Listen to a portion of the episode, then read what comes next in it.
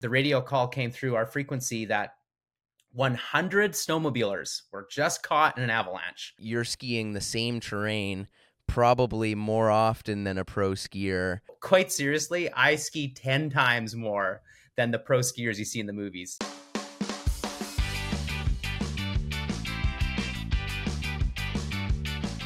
So, if you want to start, uh, a lot of my listeners won't know who you are. Um, I guess who you are and what you do for a living. Yeah, I, do very little with uh, race car driving or vehicles yeah. for that matter.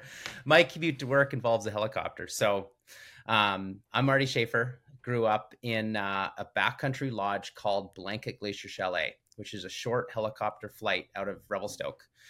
Um, my parents were guides. They bought the lodge off of um, kind of a crazy German guy back in 1986, the year I was born. It was a family business. My parents ran it, you know, ran telemark camps. They rented it out to people. And then um, I really enjoyed taking groups out with my parents. So I was like 13 years old, split board guiding, taking these groups out. And then, um, yeah, flash forward a few years, I became an ACMG certified ski guide. Um, now I'm based out of Revelstoke, just had a kid and started a guiding business. Um, I guess it'd be 12 years ago, a business called Canadian Powder Guides, which is short for CAPOW. And that's actually, Gary, how I met you and your brother. We, uh, yeah. we were running a special avalanche course, and it was really cool to have you two join in on that.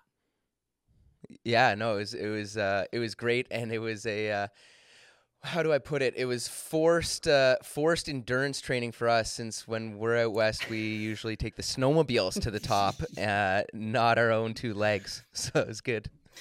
It was great. Uh, and so yeah, sorry, go for it.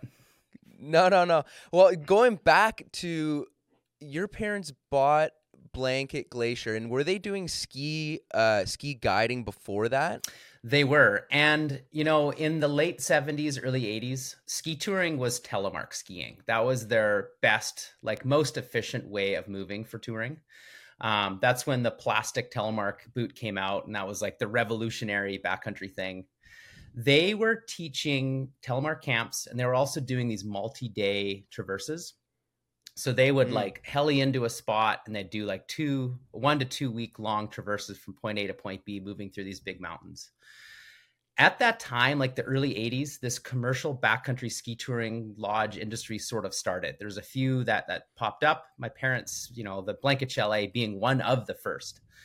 And it was special because you could fly to this lodge and you didn't have to haul everything on your back and you didn't have to haul, like you didn't have to go from point A to point B you were just going out and enjoying the powder. Something that typically what they did was traversed because you know deep snow is actually a pain in the ass. So this was just like the early 80s was like okay we can actually enjoy this while ski touring on telemark skis. But um the chalet was rustic and people loved it because it was just so much better than sleeping in a tent. So right. yeah uh, they yeah they taught those those avalanche courses they taught telemarking and then they eventually bought it and that turned into the the mainstream family business. So you were born were you born in revelstoke? I was actually born in the rockies so canmore alberta. Um, that's where they based and then we always commuted out to Revy and then flew up. Revy now is a booming town. Like uh, you know gary mm. when you were here uh, the resort was was in place. Like the resort's been around uh, since 2008 before that revelstoke was a rough town. It's uh, kind of a silly town to, to it's a silly location for a town because it snows a ton it's really awkward, like we're talking earlier about trying to push a stroller. It's an awkward to raise a family because there's just so much snow. It was originally put in from the railway, the logging industry, and the dam. We're on the mighty Columbia River. So it's very industry focused. Um, eventually, people like Hans Gmoser, who invented heli skiing, came to town and started heli skiing. Now it's the heli ski capital of the world. Now it's one of the most, it's the longest vertical descent in North America. So it's it's on the map for skiing, but it certainly wasn't that way. And um, early on, my parents didn't want to live here. I wish they did. I wish they bought real estate when I was a Grom, but it was just not where they wanted to spend their time. Uh, did you like when you were little? Did you spend the entire winters in the backcountry in like a backcountry lodge at Blanket? You know, I wish I could say I was raised by wolves or something like that. But yeah, yeah, yeah. As a Grom, what had happened is about once a month, I would go up for a week uh, and what that looked like is we loaded up the helicopter. Um, we just packed it to the roof of gear. Landed at this lodge. It's a short flight, but you know, you can't ski tour in. There's no road access in the summertime. You can't even snowmobile in. Um, we land at the lodge. There's no radio contact to the outside world. There's obviously no satellite internet as a Grom. Um, the only you know way you could get out is you could ski tour to the top of a mountain and hopefully catch the pizza delivery guy if he's south of town or something like that on a on a VHF radio. Um, but no, we we I would only spend about a week uh, a month. So what is that? Four to five um, weeks a year up there. And starting from, you know, I'm born in May, so starting from, you know, six, six to eight months old um, up there for my whole life. Really, that's that was always the playground. Right, right. So, um, and I think I've heard you talk about this before. Before that, there was no tenure uh, and they had to have a trapping license at one of their locations to operate ski touring out of? Well, this is that's a great question. So, actually, how my parents started is there's a place close to Kimberley, which is uh, further south in BC. Um, with another couple, they were able to secure this trapping license, and in that trapping license, you're allowed to put up a small structure. So that was their mm. workaround to try to build instead of doing these traverses where you spend nights in the tent. They're like, how cool would it be if we had this lodge? And to get permission, they got that trapping license. So I think they had to produce like three or four pine marten pelts a year to to have like you know, maintain that tenure.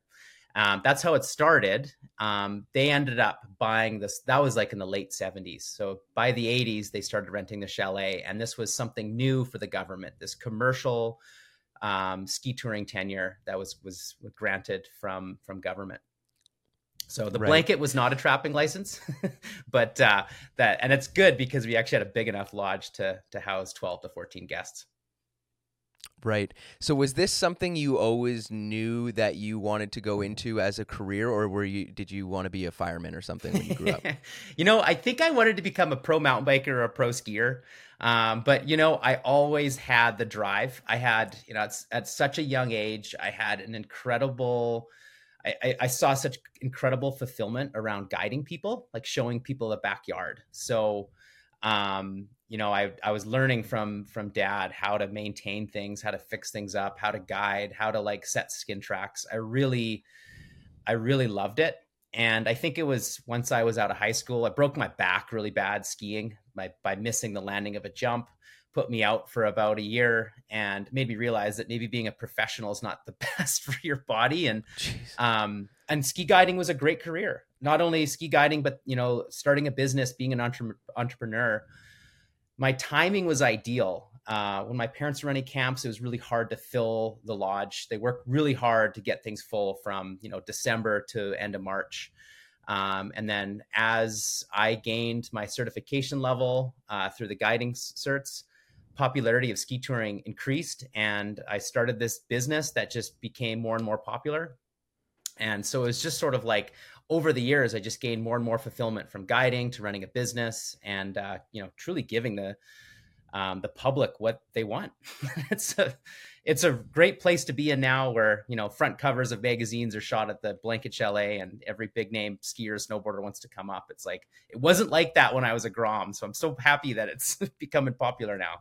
So I'll say yes. To answer your question, always been keen to go down this path right, right. And I guess when you start to look at it, you know, you eh, anyone who's a decent you know, a good skier when they're younger, it's like, okay, yeah, it'd be so cool to be a pro skier, right? Yeah. But then when you probably put the analytics to it, you're skiing the same terrain probably more often than a pro skier and you get to do it without the requirements of you know filming and doing all this stuff for sponsors. That's what people don't see behind the lens in these ski movies and front covers of magazines. Pros fly all over the world to stand around in some of the best snow conditions. Like when you see a front cover of a magazine and there's this beautiful turn we all think that that turn's coming from an epic line but behind the scenes, that pro has been stand maybe got up at four in the morning, standing on top of this peak before the light turns perfect. They do one turn in one small pocket. They get the shot. Day's done. Fly back home. What I get to do guiding, someone's got to set the track first. So quite seriously, I ski ten times more than the pro skiers you see in the movies. Yes, they get to ski some epic lines and they make it in the film and they maybe get you know all these clips to make a segment but that is just a fraction of the amount of skiing that i get or a guide gets. So it's funny and i mean you know i am a pro skier now. I work with brands yeah. k2 skis bca backcountry gear and Trew gear. Um, and what's so cool about it is because of the popularity of, of backcountry i'm a great spokesperson and understand the industry so much that I've been working with K2 for the last five years on a ski specific for backcountry ski touring. So it's awesome. I don't have to I don't have to huck my meat, case of case landing and break my back to get to get in the spotlight. I just have to uh, to ski a bunch and understand the industry. Right. So was it was it uh, you know you or you and your dad or or kind of a decision like how to become a guide and how early like how young were you when you when you went to do that? And i guess kind of explain for the listener how intense and how long that process is. That's a good question because you know it is quite prestigious to become uh, an association of canadian mountain guides certified guide. Um, it you know even growing up in the industry father is a guide and totally immersed in the culture and you know understanding how it all works it still took me eight years. So my history there was out of high school i worked as on ski patrol. So i actually like actually got a job um, eventually at this at the ski hill here in revelstoke. So i spent the first couple years there gaining my avalanche certification. So there's the professional level courses the caa level one and the operations level two. The operations level two is like being a certified avalanche forecaster and in Canada, both on the avalanche side and the guiding side, it's known internationally as you know highly regarded. Um, so mm-hmm. as an avalanche forecaster, I can work in New Zealand. As a forecaster, I can work in the States as a forecaster. Once I gained that experience, I decided to take the ACMG certs. So there's kind of like there's two levels there. There's the apprentice, and then there's the fully certified. And so I was quite young going through it. I uh, took my professional level avalanche courses when I was uh, in my teens. And then by the time I was 20 years old, I was an avalanche forecaster, which set me up for when I was 22 years old. I was an apprentice ski guide, ACMG guide. Um, I gained two years of experience and then I took the full ski guide uh, course. And so what that looks like, you know, it's a full year of school once you're in, into accepted into the apprentice program. And I should be clear like, just to get accepted into the apprentice program, that's years of experience in industry, doing these big, long traverses. You basically need to prove that you're not only a professional, but you have traveled in uh, very complex terrain and you're up against you know everyone that also applies and they only accept like 20 to 25 candidates per year um, wow. you take these three courses challenge the exam, which is a 10 day exam. And then from there, you, you have that apprentice certification and then two years, and then you take your full. But with these exams, you know, typically it's a 70% failure rate. Um, wow. They make it hard because it is prestigious and, you know, the job is hard. It looks like, you know, in the movies and on a day to day basis, my job looks super fun and easy, right? I just get to ski first and I always get to ski fresh pow. But what you need to prove and what the exam looks like is you fly into a tent based camp, middle of nowhere, BC, um, and then you guide two other candidates and an examiner for 10 days, you know, seven days to 10 days. And that is in the most complex glaciated terrain and gnarly conditions that they can throw you in. You need to be able to prove that you can move through this terrain comfortably and confidently uh, with style. And so the expectations need to be hard because we can get thrown into some really difficult scenarios in the mountains. Um, and so, yeah, quite proud to get that done um, and done at a young age. That teed me up to be, you know, starting my own business and having the success in running CAPOW and Blanket Chalet. Um, now being 37 years old, I've been CAPOW's been around for 12 years now. So, wow. Were you one of the younger people to ever like I guess one of the younger complete guides. You know, the stat there is I was the youngest um, avalanche professional that you could be because you have to be 19 years old to take your first level um, operations course. So I took my CA Ops 1 when I was 19, and I took my Ops 2 when I was 20. And then once you've done those two, based on experience, you can become a professional member for the Canadian Avalanche Association. So I was not the youngest guide. Years ago, you were able to go through the ACMG program at a younger age. Nowadays, you have to get so much experience to get into the program. So I wasn't the youngest guide, but I was definitely young going through it. right, right. Did you um, did you ever have any hesitancy from any any clients? Like you know this this kid is is guiding me or or uh, you know good question. like competent enough? paint i'll just paint the picture here. Like i cross country skied growing up. So that was my backcountry touring kit. It was a purple uh, cross country um like canmore nordic cross country kit. There's like tights and then I had my warm-up suit. I had these airwalk snowboard boots and my split board was um, a K2 Fat Bob that my dad helped cut down the middle. It was a small little split board, and a split board is a snowboard cut down the middle with uh, bindings that you can ski like you can put your snowboard bindings um, on the split board, use the skis to go up, and then at the top you slap that snowboard together. So in the like in the 90s, snowboarding was not popular with the telemark crowd. So not only was I like 13 years old, I was also snowboarding, taking these clients, like moving them through the glacier of Blanket Chalet, just leading with so much confidence. I like, I wouldn't trust a 13 year old in the backcountry, but it was unreal the support. And they obviously knew my dad was overseeing things, but I just like, I mean, I didn't know any different. I just this is just what I knew. I'm taking people skiing. I know these great little pockets. I, I, I wanted to show people where the best shredding was. They were always fired up because I had so much energy and I'd stay out to dark skiing. But geez, I just can't believe people trusted me. yeah, no kidding, eh?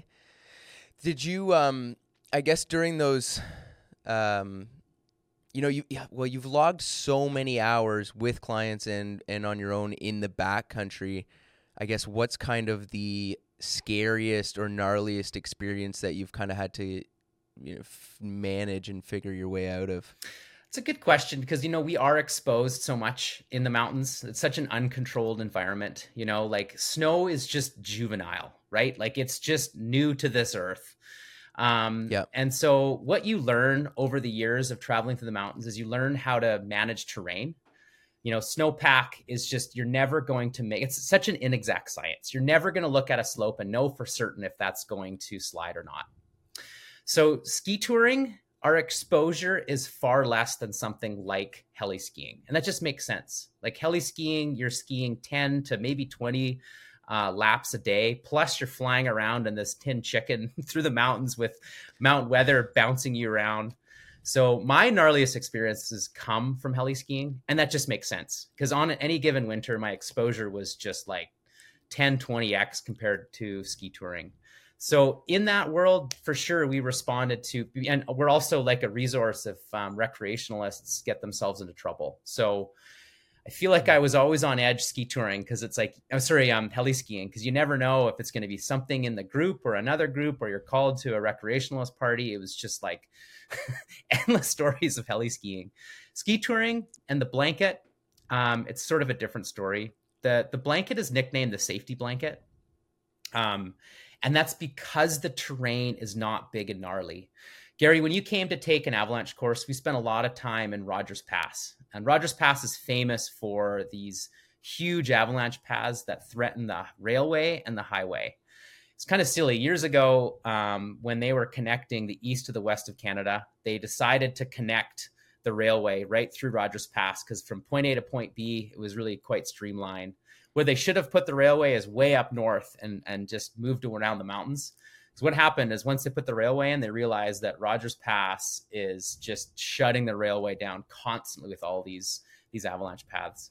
Fast forward into the 60s, they put the, the highway in, which also gave great access to ski touring. So what I'm getting at here is the ski touring is incredible in Rogers Pass, but you can't leave the parking lot without being in huge avalanche paths, huge exposure you know every five minutes as you're ski touring around you've got a you know a different variable to consider with overhead hazard or or people skiing down on you.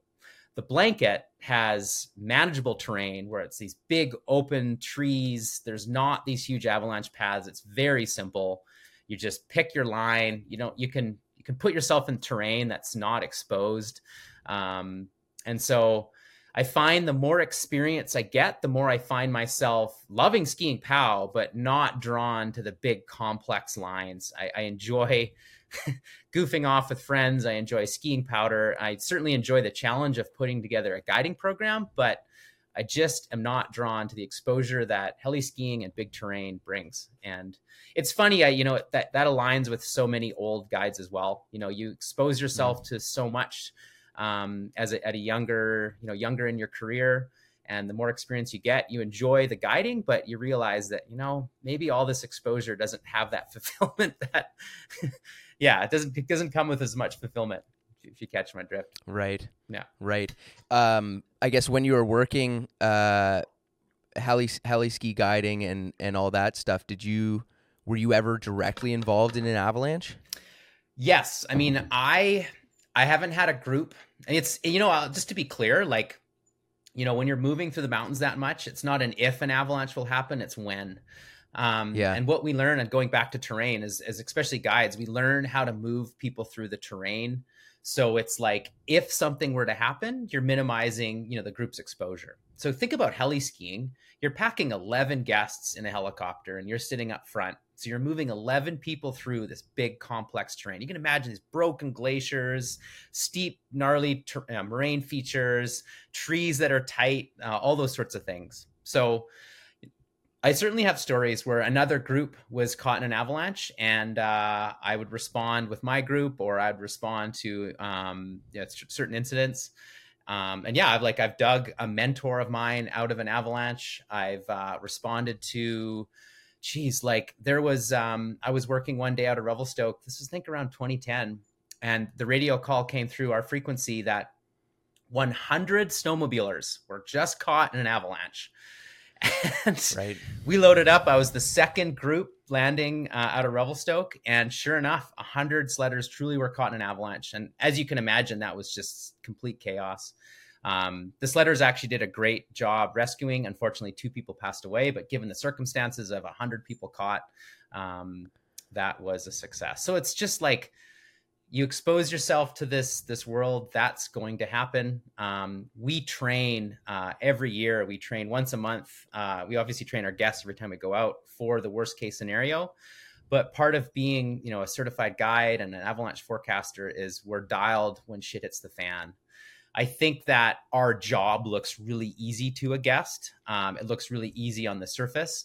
And uh, that means we make it like we're doing a really good job if it makes it look easy. But I think our true professionalism shines when shit hits the fan because we know how to respond to it. And unfortunately, unfortunately, we have responded to a lot of incidents. So when it does happen, we know how to react quickly. Because you know, like especially this time of year, it's dark at like three thirty. Our timing needs to be so quick. And we do respond to everything from cornice failures to guests falling into crevasses, which is on a glacier, to avalanches, um, tree well incidences, people falling into a creek. It's just like there's so many hazards in this uncontrolled mountain environment. Um, it's like no two incidents are exactly alike, but uh, you know our responses, um, yeah, our responses are dialed based on whatever whatever guests or people in the mountains end up doing. Yep. Yeah. And and you know, I guess you've seen the entire or almost the entire range of backcountry access and people going into the backcountry just exploding. Yeah. You know, from the 80s and 90s, you had to really know what you're doing. It would be pretty damn hard to even get your snowmobile into the backcountry in the 80s. And and now it's like anyone with a new machine can, you know, be up there in 15 minutes. Access now is so easy. And it's, I mean, that is worldwide. Uh, Revelstoke in particular, snowmobiling, yeah, you can access things really quick. Um, you can access the backcountry so easy. Remember, we had a really fun day off uh, RMR, which is Revelstoke Mountain Resort. We, uh, yeah. we went through a cornice, we skied these big steep lines, and it was like within five minutes, we're in this huge complex terrain, like skiing a couloir. Um, you know, you wouldn't have done that in those like telemark skiing days. Um, but what's really cool and what's really special that I want to highlight is the resources that are out there for the recreationalists now. I think in Canada, we have the best forecasting network there is. So, Avalanche Canada, mm-hmm. uh, which is avalanche.ca, their avalanche forecasts are awesome. And that's not just like, you know, if you pull up an avalanche bulletin, the first thing you see is you see the the danger ratings in the three zones. It's alpine, tree line, below tree line. Yes, it's a great snapshot there, but what what Canada does particularly good at is highlighting the avalanche problems. So um, with that, with a good um, weather forecast on the website, plus there's the recreationalists uh, report, and I think that's what really stands out in Canada is there's a culture for reporting incidents because we're dealing with such an uncontrolled and uncertain environment, it's just so important to gather as much information as possible. We call the mountains busy up here, but in reality, it's like you stand on top of a peak, and as far as the eye can see, you might see a you know a group or two. We really don't have the in-depth knowledge that a place like Europe would have, where there's people everywhere. Um, so there's this thing called the Mountain Information Network, where recreationalists report just conditions to avalanche involvements or even sightings we have so many resources. So yes, there's more people getting into the backcountry. There's more people going further, but uh, generally there's a culture, and then there's a lot of resources for the recreationalists. That I don't know the true stats, but considering how many people in the backcountry, it's amazing not more people are getting themselves caught into uh, hairy situations. Right, right. So tell me about, um, I guess, the impetus for starting CAPOW and the the need that you saw in the industry that you wanted to fill? Oh, I appreciate that question. So early on in my guiding career, uh, and to be clear, the guiding industry uh, in Canada came from Europe. A lot of these Austrian, a lot of these European guides came over. It was actually originally to Rogers Pass, where they put the railway in. They saw these beautiful mountains that looked like Switzerland, uh, and they put up this beautiful hotel and the guests were traveling through on the railway, staying at this hotel and adventuring through the mountains and getting themselves killed and getting themselves in these terrible situations. So the uh, CPR Rail they decided to hire these Swiss guides and get, start guiding people out of um, out of Canada. Fast forward, you know, close to 100 years, we, we're at where we are now, but our our foundation comes from a European style of guiding European guides are well known for not engaging with their guests. It's like the guide leads, yeah. the clients follow. There's no communication on conditions. It's just like my job as a guide is to take you through a day. Um, I hated that style because, you know, I think about if I was a guest, I would want to know what's going on. And this is just also paired well with what was happening with the boom of the industry. North American clients really enjoyed the education side. So I saw this demand both in guiding, culture, style, and the education. I decided to start this business that was fun, approachable, and highly educational. So all of our guided trips, uh, even if you just hire a guide, comes with a lot of education. You meet your guide in the morning, you go through an avalanche transceiver, a rescue practice, you talk through the avalanche bulletin, and we're in the field. You know, we're deciding to make decisions with the group. Obviously, you're a leader as a guide, but you know you're engaging your clients. So this just sort of blew up. Clients really wanted to do this. There's this a huge amount of guides that started wanting to do this. And it was really cool for me to watch some of these pro skiers, pro snowboarders getting into guiding because of this culture. Um, and then things just exploded. So we you know all of our avalanche courses are shred educational based so we're going shredding and we're learning along the way saw this huge demand to take avalanche courses which aren't just classroom based or just standing at the bottom of something and pointing up and looking it's like we're going to go out there and we're actually going to ski the terrain that you want to ski. So you know the clients we're looking for are quite capable clients. Uh, fit solid under their, their feet on skis or snowboards. Um, because there's so much learning with moving through this big complex uh, challenging environment. So not only are we certified guides but we're guides that like to shred guides that really enjoy the education um, and what happens is like these courses are just mega fun like gary we did i think yeah we did a heli drop on one of our our, our yeah. courses so on an avalanche course, we loaded up the students in a helicopter, landed on the top of a peak, and then the students had to work their way back to town or back to the pickup as a group. Um, and it was the opposite. It wasn't a guide leading. It was like the, your group of four or working through, um, you know, taking the avalanche bulletin, ground truthing that information, stimulating the conversation, and moving through this big complex environment. I was at the back of the group um, letting you, you know, like with a short leash, making those decisions. Um, and moving through the mountains. And that's just like I'm getting all fired up talking about it. It's just like it's a unique style of um, of guiding, which is why I started the, the business. And uh, you know, fast forward to where we are today, and a lot of other guiding companies are doing it similar because it's just kind of the way you know the industry's going, the guiding industry's going. Yeah, I think it has to go that way. Like, I'm sure anyone who's done anything with a guide, whether it be climbing, hunting, whatever it is, there is that, um, you know, baseline of kind of being short with the client, not, you know, being a little bit grumpy, maybe, um, because the margin for error is so small in any of those activities. But I think it, yeah, you know, someone's coming up from Colorado or whatever, and they're paying a bunch of good money, and it might it might hinder the fun of the experience for sure. Well, what I really noticed, Gary, is like what I thought was going to happen is people were going to take a course from us um, or a guided day, and then they're going to learn everything in that day, and then they're not going to come back. But the success of the business is people are going to tell their friends to come. But what's happened is the more that we educate on what's going on, the more I found that clients understand the value of a guide. so, um, you know, we're typically, you know, obviously you get your crusty hunting guide that takes you out, and it's like obviously, you know, they can find amazing, uh, they can find an amazing experience. Uh, they bring you to s- special spots, whether it's you know fly fishing or hunting. Um, but the more you learn, the more you realize you don't know, especially in, in the hmm. backcountry.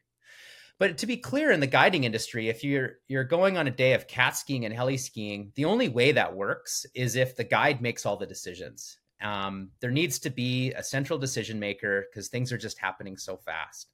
The benefit with ski touring is you can slow things down a little bit, so there's a lot of learning there. But what's so cool, um, you know, setting my guiding team up is you're also managing your clients' expectations. So in the morning, mm-hmm. if you're talking through what the avalanche conditions are, the objective of the day, the dynamics of the group, you know, when you get up to the decision making point, you're not alone as a guide. You're stimulating the conversation of the group, and everyone's going to support you. I'd be like, no, let's not go up to Death Nar Peak today. That doesn't seem to make sense. yeah. We're typically you know, you, like you're saying, you got that client coming from Colorado. It's like, look at, I'm here to ski Death Nar Peak because I saw it in the movies. So uh, what I've found is our clients don't push us as as much as your typical European or you know heli-ski guest would because our guests know what's going on. So it's it's a huge win-win, and that was the foundation of starting this business. Was like there's these clients, there's these amazing guides. CAPOW is just that uh, that vehicle or that uh, the glue that that sticks them together, slaps them together. Right. And I remember you do like you do actually some sort of background check or like an in like an uh, onboarding form and do you like turn people away if they don't fit the right profile? Yeah this is turning into a thing. So i have a limited guiding team. I mean now we're at about 30 guides so it's it's turning into a big big uh, business.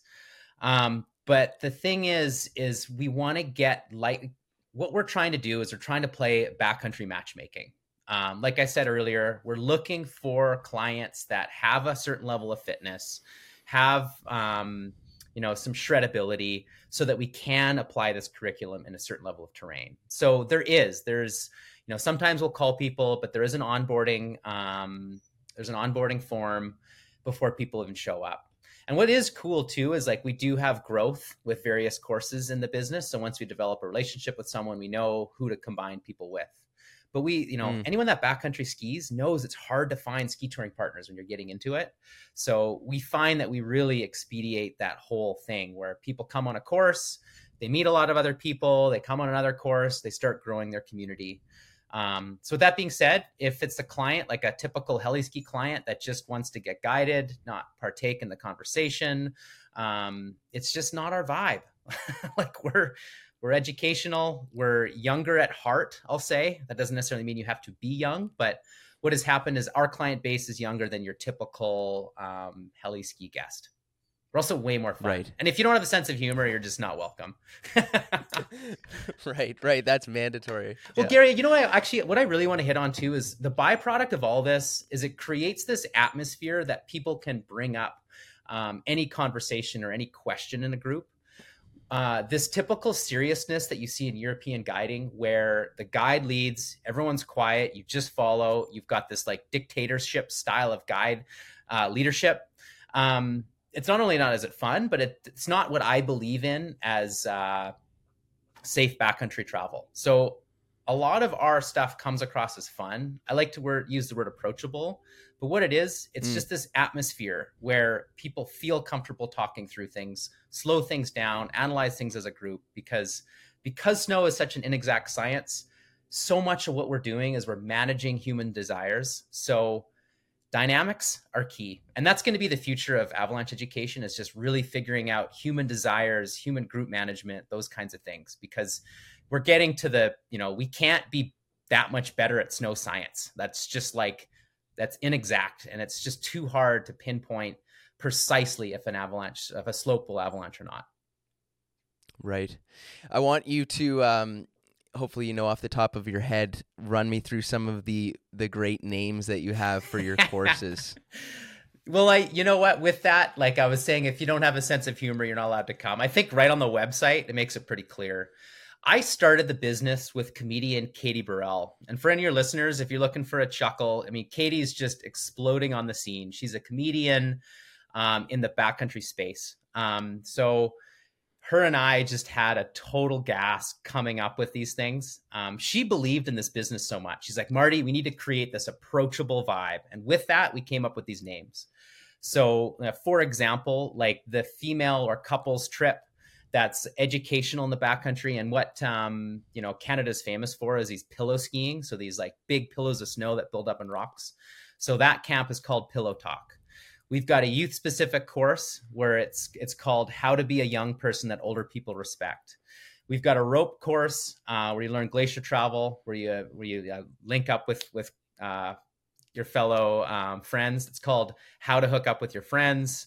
Uh, Gary, you took um, our pinnacle avalanche course. So in Canada, avalanche courses are called avalanche skills training courses. So they're called AST courses. We decided to add a B and an L in front of AST.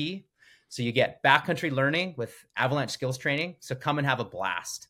The high level course is the mega blast, the mountain education geared for advanced backcountry travel with avalanche skills training. That's great. And we've just that like, you know, what's happened is it's just like your gateway. If you don't think this is funny, if you're not attracted to any of this, then uh, you can move on to the European guide. right, right. Oh, that's awesome. So, um, did you recently take completely take over the the business from your parents? Yeah, so there is, you know, it's kind of two businesses here. To be clear, there's this Lodge Anchor up with Blanket Glacier Chalet. My guiding business does all of the running up there, so we've taken over. I've taken over the Blanket Chalet.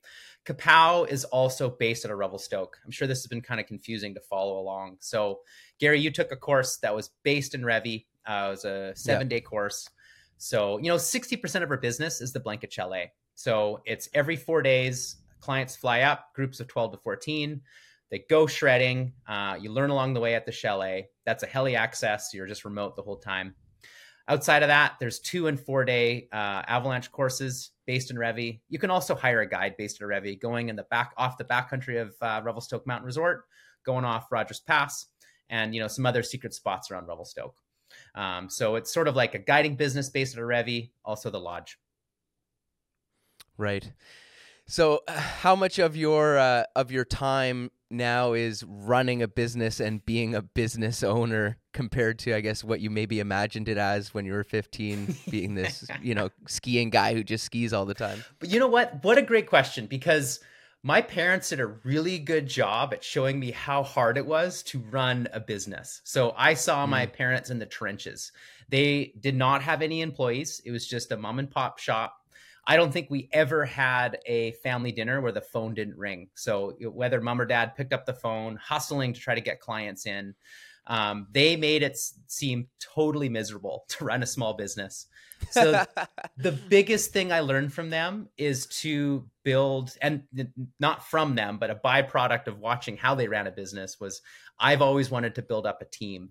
And so, you know, now we have Sarah that runs the office. She's she's the matchmaker. She's the one that will field the the guest the guests coming in. Uh, we've got a head of food operations, which is awesome. Where we've got I'm so proud of our CAPOW Chow uh, food program at the Blanket, also based in town. Um, have a maintenance program. So I'm like, I'm not that handy. I'm not much of a chef. I just love managing a team. So you know what? In reality, at this point, it's it's now 12 years in where I can take a step back. Yes, of course, I'm making sure the ship is uh, is going the right direction, but uh, I get to just jump in on some really fun trips. I get to pick the programs I want. I'm super fired up to do youth programs based at a Revy. I've got long running guests I go up to the blanket with, or I'll just pop in if a you know a guide is sick and I need to, to kind of file in there. Um, at the end of the day, you know, the two things I get the most fulfillment of is certainly running the business uh, successfully, but just being able to guide clients that truly love it and uh, are passionate about what we're doing. Right. So you're um, you I don't know if you still do it. You're doing a uh, mountain bike podcast, and you're a serious mountain biker. That's what you do all summer. You grew up like what mountain bike racing? I did, and that's kind of going back to where like I, I thought I was going to be a pro mountain biker in my teens. So you know, I I focused so heavily for years building up this winter business, um, going through the guiding certs. Um, just now in my 30s, I've kind of dove back into this professional riding side. But what was so great with it is like the professional, where I got my literal voice was running the Yeti Cycles podcast, Talk Yeti to me. Um, it hooked me up with the biggest names in the industry. Um, ended up racing a bunch of um, you know races across North America um, and actually in Europe as well. What's so great with mountain biking is it's this personal challenge. So in the wintertime, I get challenged running a business um, as a guide, I certainly get challenged moving people through terrain. But what I don't get is I don't push myself personally. When I'm on an up mm. track, I'm setting a pace for the group. When I'm skiing down, I'm picking a line that's best for my clients. So skiing, you know, in a season, I might get 10 days, maybe less of true recreational skiing. So I don't actually I don't get to push my ski ability that much once the snow melts on my bike, that's where I push myself. Um, so that's you know whether it's racing or big epic log rides, um, and being paired with Yeti Cycles, both running the podcast and you know various races that they sponsor. That's been such a push. Don't run the podcast anymore, but check out Talk Yeti to me for some really fun uh, fun content there. Oh, that's great. That's great. So, uh, you you were snowboarding, then you switched to skiing. Yeah. Why? That's a good question. And, you know, right now I like snowboarding on my days off, but uh, in reality, moving through the mountains, it is more efficient on skis. It's just more simple. If someone's snowboarding uh, in, in the group and I need to throw their poles to them, my poles to them, it's really easy to do that if I'm on skis. Um, there's certain guiding techniques where, you know, like if you're setting a traverse track for the group, it's a lot easier to do that on skis. Um, you can set it a little bit higher angle compared to a snowboard where you're kind of at the mercy of gravity a little bit more. So that was right out of high school when I got a job ski patrol at 18. Um, I actually wasn't even allowed to snowboard. So I just jumped on skis. Um, I do love skiing. Um, I feel like, especially the ski that we're de- developing with um, K2, I feel like I'm developing a ski that gets as close to snowboarding as possible. Like there's mm. no question that a snowboard turn and pow is just like superior. So I'm trying to find this balance of getting that feeling of a snowboard turn on skis that also have these skis that are, you know, tools for what they need to be. So I still do both, but um, you know, my guiding is 90 95% on skis. Right. Can you tell me about the ski? Yeah, so it's the uh, K2 Dispatch came out 2 years ago. Um, we're actually already working on a new um, a new model. And it's been cool to see how much energy it is to come up with ski design. Um, like I said earlier, it took us five years to land on something that we love. Um, you know, unlike a snowboard or a surfboard, you know, you can change dimensions by, you know, a few millimeters and it doesn't throw it off that much. But skis, like a subtle change, both on flex pattern, mounting location, um, all these different factors and it completely changes the feeling. Um, and so you can only engineer to a certain level. You have to actually get boots on the ground skis in the snow um, to to understand what this is going to be like. And that's kind of where i came in. Going back to like a pro skier doesn't ski nearly as much as i do. I get to ski more than anyone probably on this planet. Um, I have more you know turns and deep pow than anyone else. So the feedback I was able to give K2 um, was great. Also, my feedback is based around the client. It's not based around me trying to be a pro skier. So mm. this ski is what we're looking at is the most predictable um, ski touring ski in the market. It's super light. It's also super playful. It's really easy to design skis that are great in POW because powder snow is light and fluffy, really easy to turn in. Backcountry skiing isn't always perfect POW. So to find a ski where you've got breakable crust, uh, variable conditions that has some predictability to it is the you know the tool that we're looking for. So we found we landed on this really great design. Um, it's like a little metal t- top sheet, really light wood. The dispatch comes in three different uh, widths, so like a 101 underfoot, the 110 underfoot and 120 underfoot as you know skiers. That's what we do to gauge or to tell people how fat skis are. We say how fat it is underfoot. Um, and now we're working on this cool design with special skin attachments. So it's been it's been really fun not having to huck my meat and have a job with k2 skis. It's like my 16 year old self dream come true. Like going back to what I said earlier, it's just like no one hung out with me in the backcountry. I was trying to tell people this stuff was cool. So happy to see that I can like be involved in the industry at the you know forefront of design, and everyone and their dog wants to come backcountry skiing. So it's I love where the industry's at now. Let's keep it up. Absolutely, absolutely you've seen i guess since you were little and you know you were saying initially that that ski touring was telemark skiing and probably pretty rudimentary skins uh, you've seen a huge progression where do you see the future going as far as backcountry uh, equipment if we could figure out like you know e-bikes for ski touring that'd be pretty cool mm. or if we mm. could figure out drones like there's like a backpack that brings us to the top um, it's kind of funny, you know, those that don't, those listeners that don't understand what I'm keep saying with skins, what that comes from is is literally seal skins on the bottom of skis. Like maybe it came from Norway, where you know seal skin on the bottom of your skis. It slides when you're moving your your foot forward, and then sticks uh, when you plant your foot, so you can move up this up the slope. When you're at the top, you rip the skins, you rip those seal skins off, and put them in your backpack. Obviously, we don't use seal skins anymore. It's a synthetic material, but it's just glue on one side and and uh, material on the other. I don't know what it's going to be, but you know, some sort of skin um, technology will be the future. Uh, but you know what? Like ski boots, skis, and bindings, they are about as efficient as they get.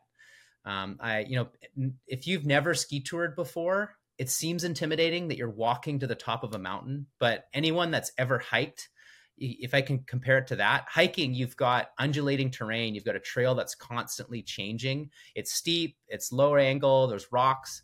With ski touring, we set a skin track that is smooth and efficient that goes all the way to the top. Uh, we've actually found it's about 18 degrees that angle. So as a client, as you're moving through the skin track, you're just like you're shuffling your feet. It's like a constant, continuous, smooth movement. Before you know it, you're at the top. So these boots that are efficient, skins that are efficient, and bindings are deficient. I don't know what's going to be next. Maybe I do. I'm just not allowed to say it yet. I don't. Yeah, yeah, yeah. You've got the jetpack, don't you? yeah. yeah.